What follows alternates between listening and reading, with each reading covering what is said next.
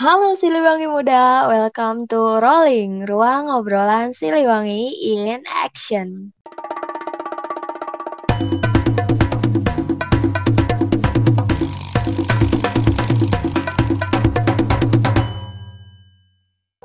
Assalamualaikum warahmatullahi wabarakatuh Salam Om Swastiastu, Nama Budaya Salam kebajikan, salam sejahtera untuk kita semua Oke, kembali lagi bersama saya Alfi Rahmati Nurillah Dan Saya Fajrina Rahayu.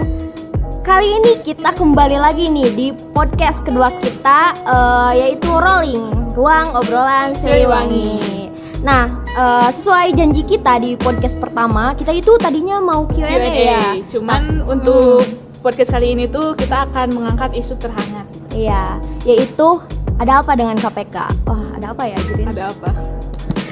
So, nah, untuk pembahasan kali ini tentunya kita gak bakalan berdua ya, Jerin. Soalnya pembahasan ini agak berat ya. Iya, karena isunya berat juga gitu. Ah. Jadi kita mengundang eh, bintang tamu Iya. yang Yang spesial, spesial sekali gitu. spektakuler. Kalau orang-orang suka bilang duo racun gitu. eh, dua racun Duo ya, racun. Di mana-mana berdua. Iya.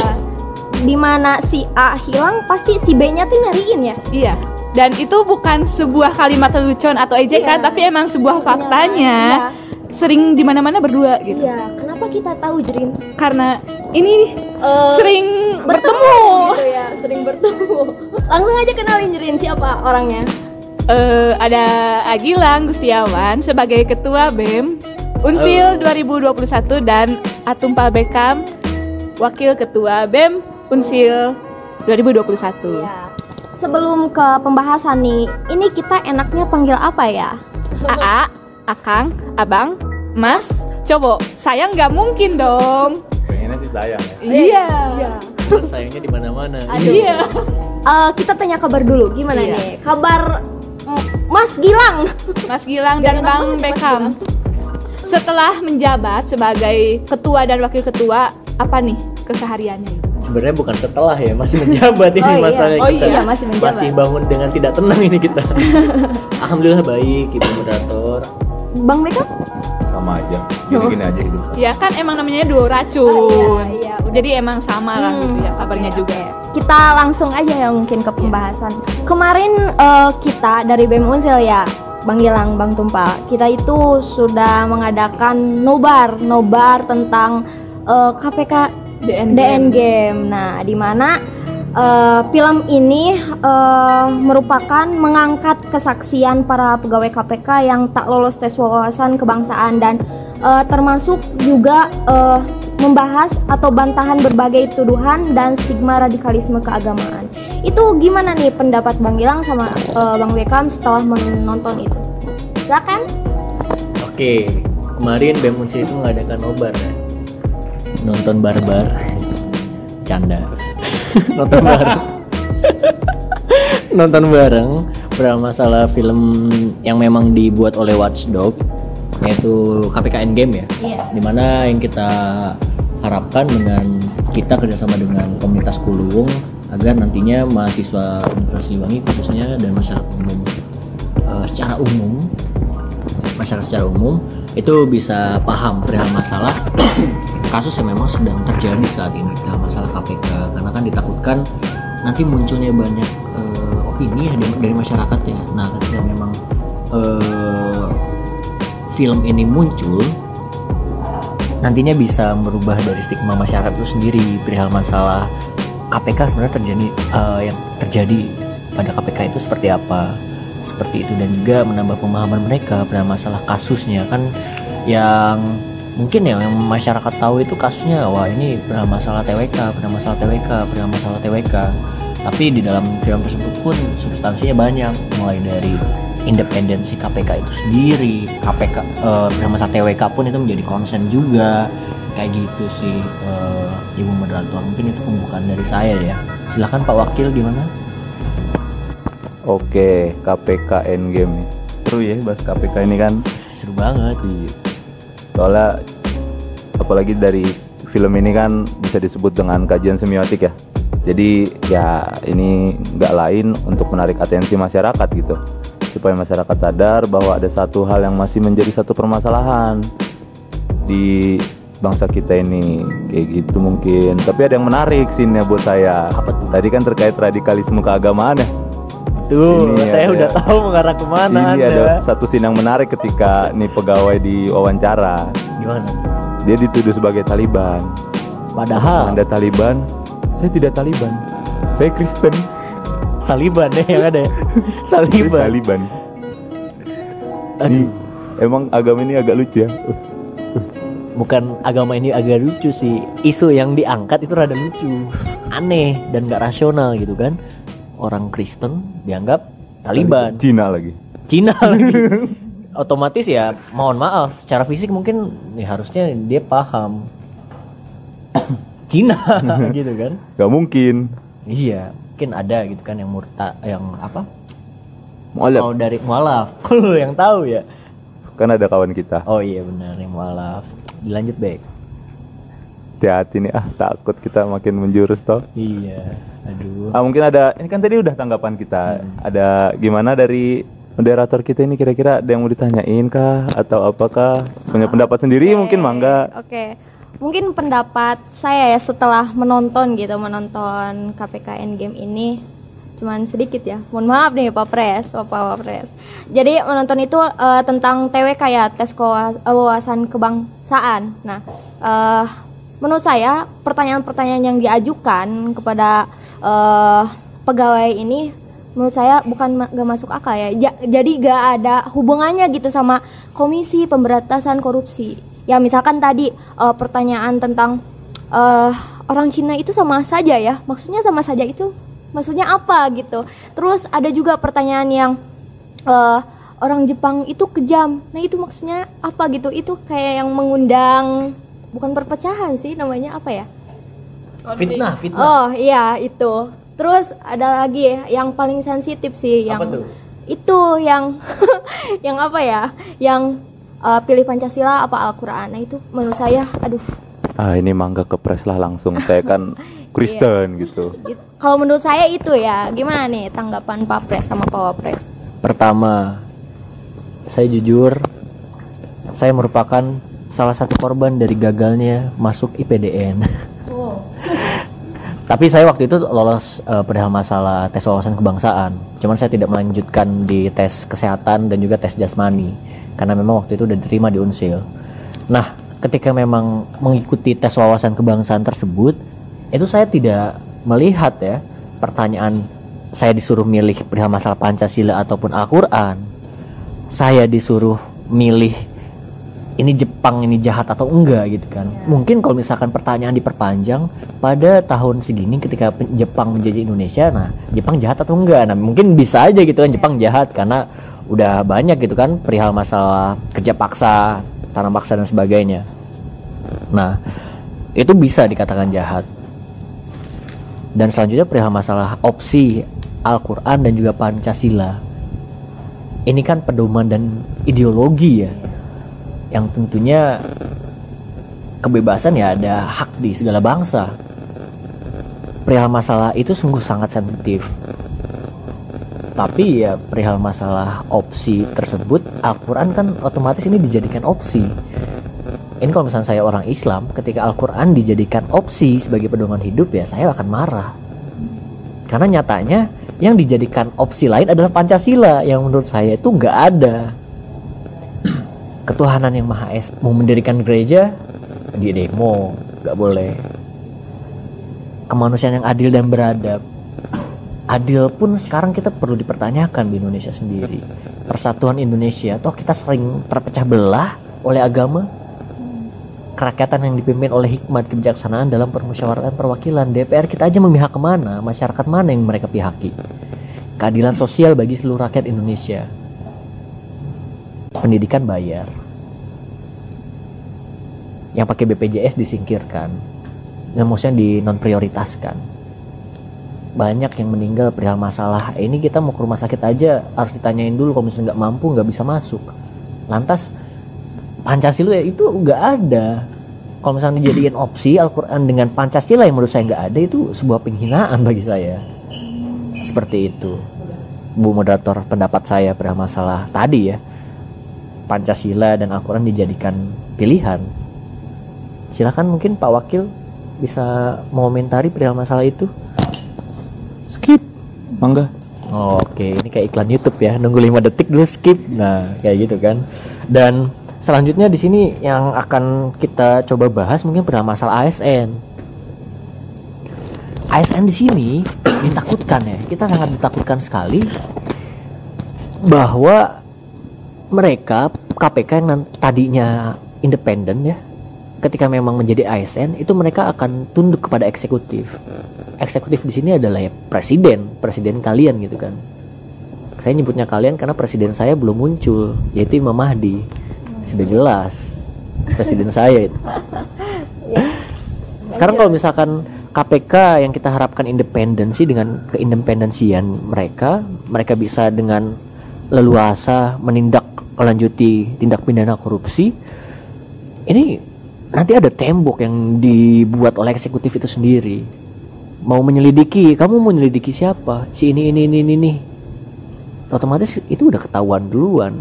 Oke kalau misalkan eksekutifnya itu orang yang jujur, baik. Tapi kalau misalkan ya kita lihat lah eksekutif, legislatif, yudikatif kita tuh satu gerbong semua. Makanya kuat sekali kan pemerintahan kita. Dan di sini pun abuse of power yang tadinya kita berharap teori Karl Marx yang berharap ini pemerintah ini menjadi suatu variabel yang nantinya bakal membuat kesejahteraan itu merata, keadilan itu ada. Justru abuse of power, kelewatan udah ini. Ini udah kelewatan. Itu pendapat saya perihal masalah ASN tadi ya. Dan tentunya ini merupakan cita-cita reformasi kita. Dan sangat disayangkan sekali cita-cita reformasi ini dinodai dengan TWK yang menurut saya sampah. Sudah kelihatan sekali maksudnya apa. Seperti itu Ibu moderator. Pak Wakil. Oke, terima kasih Pak Ketua. Kayak gimana tanggapan Pak Wapres nih? Aku mau ke sejarah KPK nih kayaknya nih lebih seru nih kalau udah bahas Boleh, sejarah. Ini kan KPK ini kita bisa bilang anak buah reformasi. Buah dari reformasi yang dibentuk oleh Ibu Megawati. Di mana waktu itu PDIP dan sekarang pelemahannya juga oleh eh itulah pokoknya ya. Gitu ya. heeh.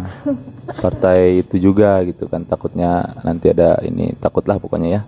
Jadi KPK ini kan anaknya reformasi ini tahun 1999 udah dibentuk eh, lewat undang-undang tentang penyelenggaraan negara yang bersih dari bersih dan bebas dari KKN.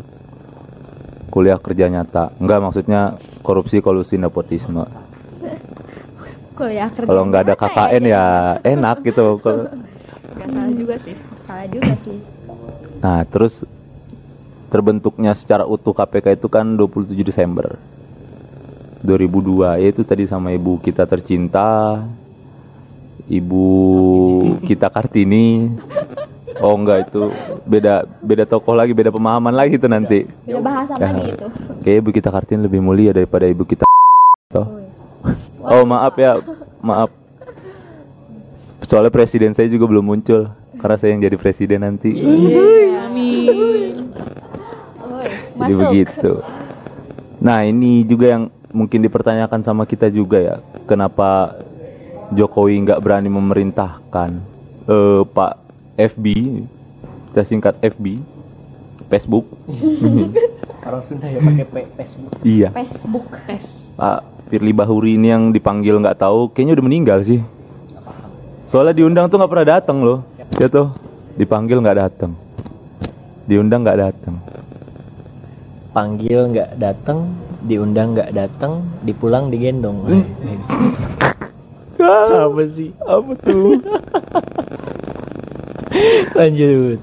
Ini kita nggak tahu padahal sebuah satu wewenang presiden juga kalau misalkan dia mau memerintahkan KPK, memerintahkan ketua KPK yang baru ya Firly. Bahuri untuk membatalkan 75 orang ini loh. Itu wewenang presiden. Cuma presiden waktu itu cuma menyarankan kalau nggak salah. Dan Firly Bahuri kayaknya nggak denger itu gitu loh. Nggak akan. Nggak akan. Atau memang udah kong kali kong juga dengan legislatif. Soalnya kan waktu itu sejarahnya 10 tahun 2019 itu kan udah ada 10 orang ini yang akan jadi calon pimpinan KPK. diserahkan dari eksekutif ke legislatif. Nah banyak yang nanya ke eksekutif kenapa harus pilih Bauri? Oh saya tidak tahu. Seperti itu kan jawaban presiden kita toh. Oh saya tidak tahu itu. Aduh. Hanya legislatif yang bisa menyeleksi. Ini kadang-kadang abuse of power, kadang-kadang memang karena covid ya sering cuci tangan gitu. Biar Sering cuci tangan. tertular ini Pak Ketua. Anak ilmu kesehatan yang Pak Jokowi ini. Pak Jokowi ini memang. Nah, mungkin ini bukan pertanyaan sih, tapi pendapat eh, Bang Gilang sama Bang Tumpa. Nah, apakah eh, lembaga pemerintahan lainnya merasa terancam karena adanya KPK sehingga eh, sehingga lembaga-lembaga pemerintah lainnya seperti membentuk koalisi untuk menghadang KPK apabila terusik gitu. Ini mah pendapat aja bukan. Oke. Ya tentunya kalau misalnya berbicara terusik atau tidaknya itu tergantung mereka yang punya niatan baik atau buruk. Ya kalau misalkan niatan orientasinya udah mau korupsi, kolusi dan nepotisme ya sudah jelas. Itu mengancam diri mereka. Makanya pernyataan ketua dan wakil ketua DPR sebelum Puan Maharani itu sebenarnya rada aneh ketika dia beranggapan bahwa dengan adanya KPK ternyata korupsi masih ada. Karena KPK itu Komisi Pemberantasan Korupsi, bukan Komisi Penghilangan Korupsi nggak bisa. Menurutku suatu hal yang utopis korupsi itu hilang. Karena itu berawal dari diri kita, pedoman kita dan juga ajaran-ajaran para leluhur yang memang kita terapkan. Dan itu bakal panjang sekali. Makanya adanya KPK ini ya untuk memberantas korupsi. Dan negara itu gara-gara korupsi sudah rugi ratusan triliun dari jangka waktu 2014 2019 dan tentunya itu zaman Pak D kita. Pak D Pak D ya. iya yang suka jualan bakso di perempatan. Pak D Jadi pengen bakso ya. itu itu zamannya Pak di periode pertama. Kita udah rugi segitu. Dan sekarang lebih nggak rasional lagi. Wah gara-gara KPK juga ini kan KPK dana APBN ya. Wah ini KPK cuman buat ngurangin dana APBN aja bisa bisa dana APBN karena operasional kita- mereka berjalan ketika memang melakukan pemberantasan kasus. Ya saya lebih baik punya opsi tersebut. Jelas uangnya buat apa. Iya kan, lebih jelas uangnya buat apa, buat hal kebaikan. Ini kalau misalnya hal yang lainnya tapi ap- digunain untuk apa sih dari APBN itu kan lebih nggak jelas. Seperti itu. Dan tentunya perihal masalah tanggapan sebenarnya ini KPK mengancam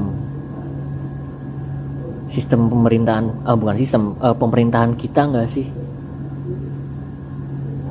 Mengancam jelas karena sudah banyak kasus yang memang sudah dibongkar dan tentunya orang yang merasa terancam mungkin ya ketika mereka lagi ngopi kan biasanya rasionalisasi rasionalitas mereka itu kan rada aneh kadang-kadang lagi ngopi sesama lettingan. Kayaknya kita buat TWK aja ya. Buat KPK gitu kan. Agar orang-orang yang memang sedang eh, fokus dalam kasus tersebut itu bisa ya keluar dengan alasan Taliban dan sebagainya. Makanya mungkin Bu moderator juga tahu kasus-kasus yang memang sedang ditangani itu kasus-kasus besar semua. Dan orang-orang yang sudah membongkar kasus besar semua. Bang Senturi Harun Masiku pun sekarang sedang diselidiki juga kan tapi memang ya terkendala pada masa TWK ini menurutku itu padahal masalah an- mengancam atau enggak ya jelas sangat mengancam sekali bagi mereka yang memang ingin membuat jahat Mengancam atau enggak ya? ya mengancam. Enggak ada. Udah pasti itu mengancam. Udah itu aja. Soalnya ya kita nggak tahu ya. Jokowi pas kampanye 2019 itu bilangnya mau memperkuat KPK toh. Tapi dalam dua tahun kebelakangan sejak dibuatnya undang-undang KPK ini biar jadi ASN ya beginilah sekarang keadaannya negeri kita tercinta ini Jangan sedih, nangis, ah. Jangan sedih liatnya Wis, Hmm. Emang jiwa. sedih banget liatnya karena kita nggak tahu sebenarnya siapa dalang di baliknya. Soalnya yang saya tahu ini Pak D ini orang baik tuh iya Bismillah komisaris BUMN ya. Gak mau. Ah wakil masih enak.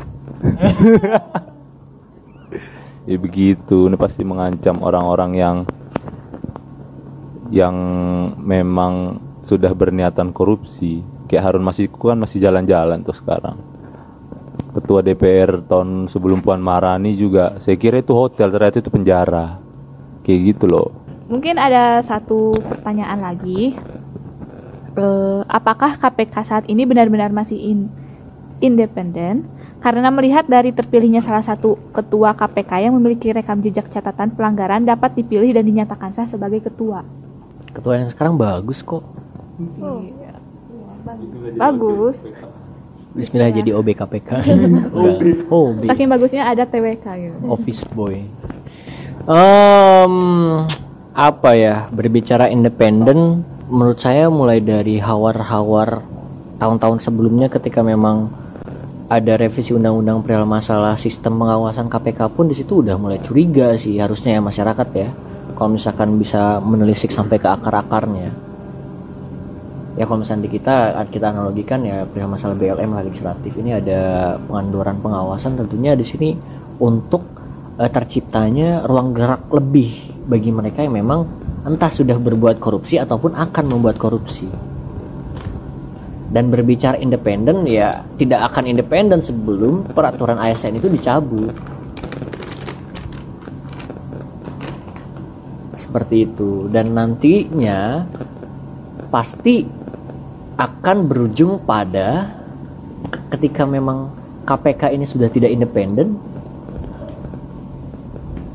apakah fungsinya akan tetap sama dan berjalan terimplementasi? Nah itu yang perlu kita pertanyakan. Dan masyarakat pun harus sadar. Karena APBN itu uang mereka semua. Anggaran pendapatan belanja negara wah ini maksudnya apa ya?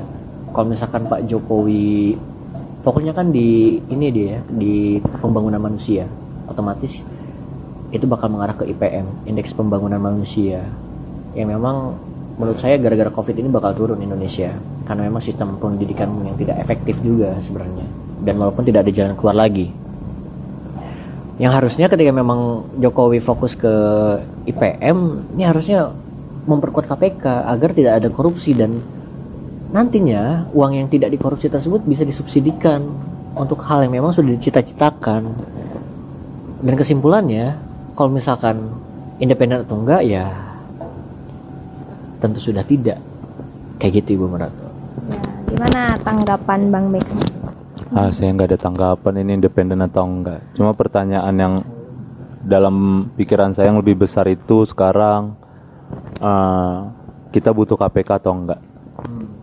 Saat ini ya gitu aja. Biar nanti pendengar yang menjawab. Nah ini mau warning nih sebenarnya Pak Ketua. Ini dapat dari temen nih di grup adalah grup sesuatu lah ya. Katanya ini ada mulai doxing doxing men ya. Keluarga bagaimana? grup keluarga ini kita. Grup soalnya kap, eh, Watchdog juga kan beberapa hari sebelum perilisan film KPK ini kan akunnya diretas hilang. Dan ini ada beberapa akun-akun kawan-kawan perjuangan juga yang didoxing. Ini bukan di hack lagi kayaknya deh udah dimainkan gitu loh isinya gitu. Kayak ini kayak cewek posesif tau gak sih? Iya. Yang kayak gimana cewek posesif? Gimana ya? minta katasan di Instagram. Aduh. terus juga pakai apa? Tracking tracking tuh? Biar kita tahu kamu lagi Oh di mana. iya iya. Iya. Itu kayak sadap gitu ya. ah kayak cewek posesif pemerintahan sekarang Bucin. iya benar pengalaman. saya merdeka dalam berhubungan percintaan Iya. Oke, seperti itu. Kalau misalkan ada yang merasa kalau ada yang merasa berhubungan punya hubungan spesial dengan Gilang ya Mangga ya. Iya kayak gitulah pokoknya makanya ini kita warning setelah ini takutnya kita yang diretas gitu loh.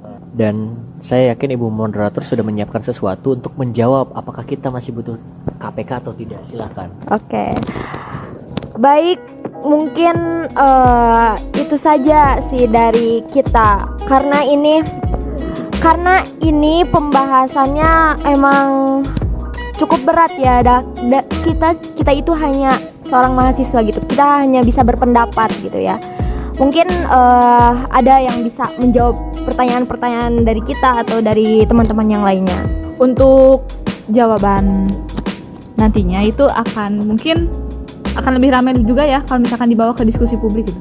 Wih, mantap Eh, mantap sekali nih. Jadi BEM Universitas Siliwangi itu akan mengadakan diskusi publik dengan tema TWK sebuah siasat baru melemahkan KPK, siapa dalang di baliknya. Nah, diskusi publik ini akan dilaksanakan pada hari Sabtu tanggal 26 Juni 2021 jam 3 sore sampai selesai ya. Jadi Besok nih ya berarti. Iya besok nih. Jadi harus dicatat nih di kalendernya karena ini emang ramai sekali karena narasumbernya itu ada Aspinawati, Direktur YLBHI, dan Ronald Pausinyal, penyidik KPK. Dan tentunya moderatornya, pemantiknya ini luar Sangat biasa. Luar biasa. Eh, Tumpal Beckham. Jadi bagi kalian nih yang penasaran eh, langsung saja bergabung di diskusi publiknya ya. Mungkin eh, kita ucapkan terima kasih Terima dulu kasih ya dulu, eh, terima kasih dulu, terima kasih banyak untuk Kepada- Agilang ya. dan Abekam. ada eh, apa closing statement mungkin. Silakan. closing statement dari kita jalan-jalan Cakep, pasar Cakep. beli baja cakep, kalian harus sadar Indonesia tidak sedang baik-baik saja cakep. terima kasih akhirul kalam sehat selalu semuanya Ya, terima kasih banyak Kak Gilang Dana Bekam. Ya, Sampai kita- bertemu nanti di diskusi publik ya. Ya, dan ini penutupan dari podcast kita kedua ya, Jerin. Dan selamat mendengarkan para Siliwangi muda dan sampai ketemu lagi di Podcast selanjutnya di Rolling Ruang Obrolan Siliwangi and Cut.